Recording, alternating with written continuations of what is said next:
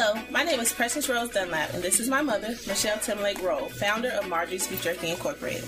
We would at this time like to thank our new customers as well as our repeating customers for your business. For every 1 million orders that we receive, our company is giving $2 million away to the bottom amongst 400 of our paid customers. You see, that's the way we roll. So come place an order at www.marjoriesbeefjerky.com. That's www.marjoriesbeefjerky.com.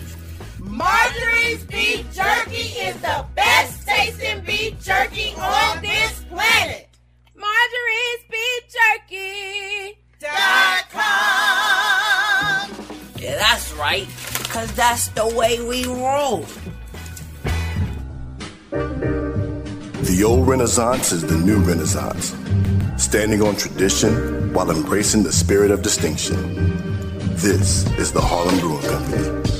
Uniquely crafted beer brewed to deliver a taste, a sound, and a feeling that can only be described in one way Harlem style. So come and take a trip on the A train with our Harlem Sugar Hill Golden Ale and our Harlem Renaissance Wit Beer, the neighborhood original. Sponsored by Harlem Beer Distributing North Carolina, found at Total Wine locations at Birkdale, Ballantyne, Woodlawn, Concord, and Total Wine and more, Park Towne Village. For more information, log on to their website at harlembeernc.com. This is the HBCU Football Daily Podcast for today, Thursday, November 18th. I'm Donald Ware. We're going to take a look at week 12 in HBCU football. And we've got some some pretty significant games, got a couple of playoff games, but the season is sort of winding down. We still have some teams that have some championship hopes, some postseason hopes and we'll run them all down right now. Alabama A&M and Arkansas Pine Bluff get together in Huntsville, Alabama, and Arkansas Pine Bluff has just not been a good season for the defending Western Division champs. Meanwhile, Alabama A&M hit a bit of a tough stretch, but really has rebounded and looking to close out the season on a high note. In the big time football game, Jackson State and Alcorn State going to get together. This is Jackson State's home football game, big time rivalry, huge rivalry. And the game hasn't necessarily meant a whole lot in the last couple of years, but this game it means really everything to Alcorn State. If you're Jackson State, you've already wrapped up the Eastern Division. What it means to Jackson State is Jackson State wants to go undefeated in SWAC play, continue to show its dominance and if you're Alcorn State, you can win this football game. It means you still have hopes of the Western Division, having already beaten Prairie View A&M, and of course, Prairie View A&M has one more football game against Mississippi Valley State on next. Uh, uh, yes, on next Saturday. And uh, so, if you're Alcorn State, you need this football game badly. And of course, on tomorrow and on the weekend edition of Box to Row, on a radio station near you, as well as on ESPNU on Sirius XM and on HBCU's Sirius XM channel. Uh, we'll talk more about that football game and break it down.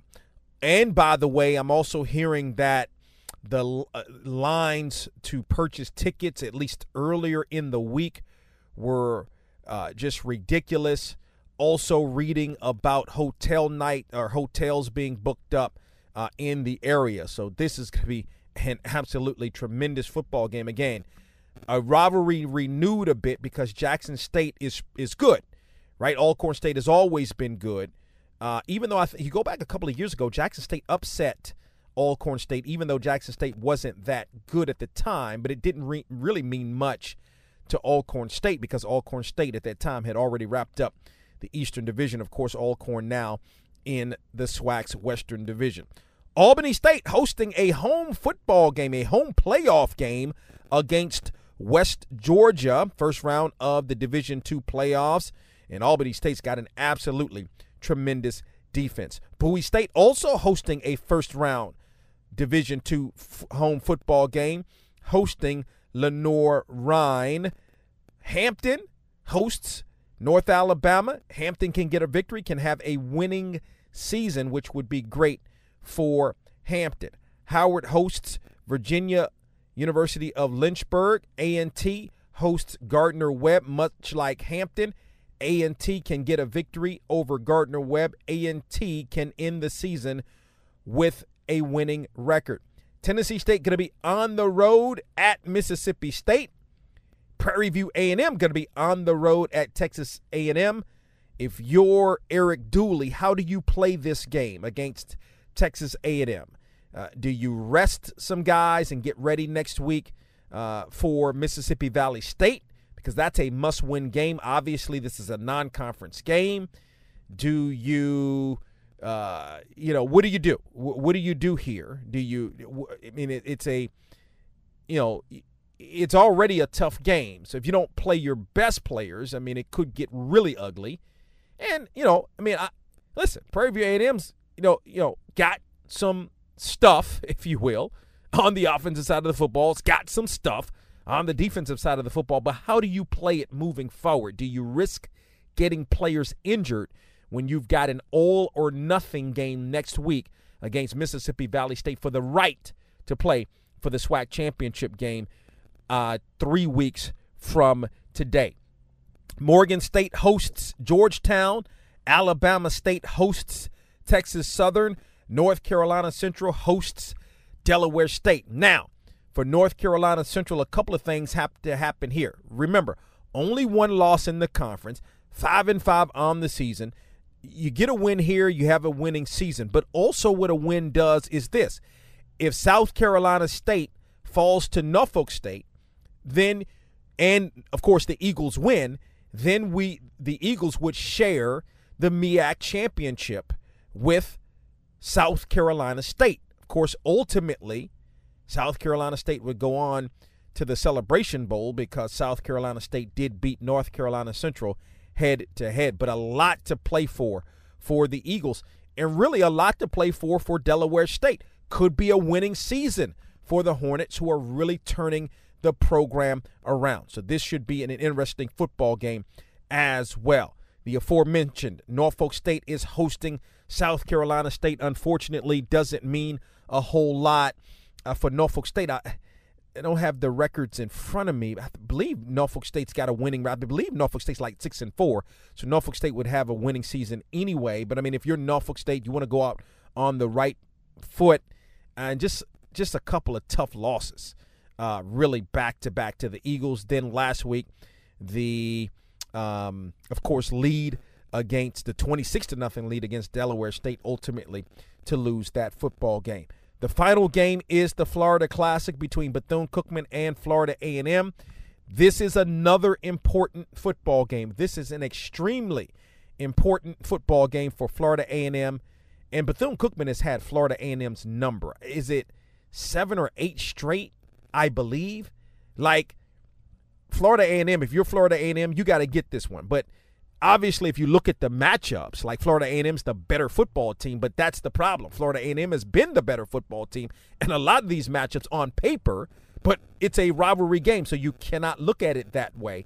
But if you're Florida A&M, you need this game badly. A loss, and Florida A&M, I believe, would have no shot at the FCS playoffs, but a win, and I believe that the Rattlers have a phenomenal shot at the FCS playoffs. It would be the first time since 2016. If, if you know, of course, if Florida A&M got into the playoffs, it would be the first time since 2016 that an at-large uh, uh team or a team from an HBCU received an at-large berth.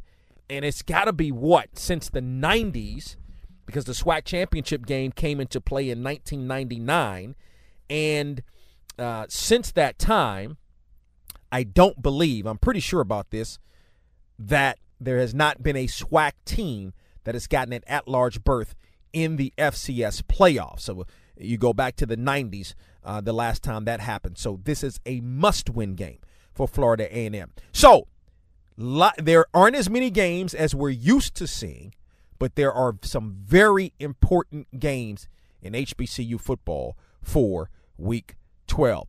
Don't forget to tell a couple of friends about the HBCU Football Daily podcast. where we give you opinions, we give you information, and we've got you covered when it comes to HBCU football. Talk with you tomorrow.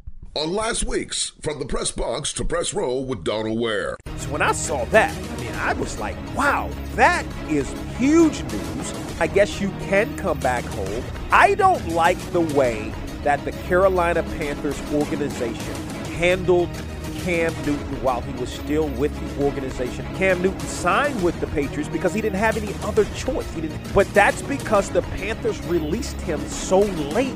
Such a huge part of the Charlotte community. Cam obviously had to swallow his pride. The Panthers had to swallow their pride. From the press box to press row is one of the hottest sports talk shows in the country. Join Donald each week as he takes you on a journey through the world of HBCU sports and pro sports and interviews with top sports and entertainment figures. That's from the press box to press row each week on your favorite station.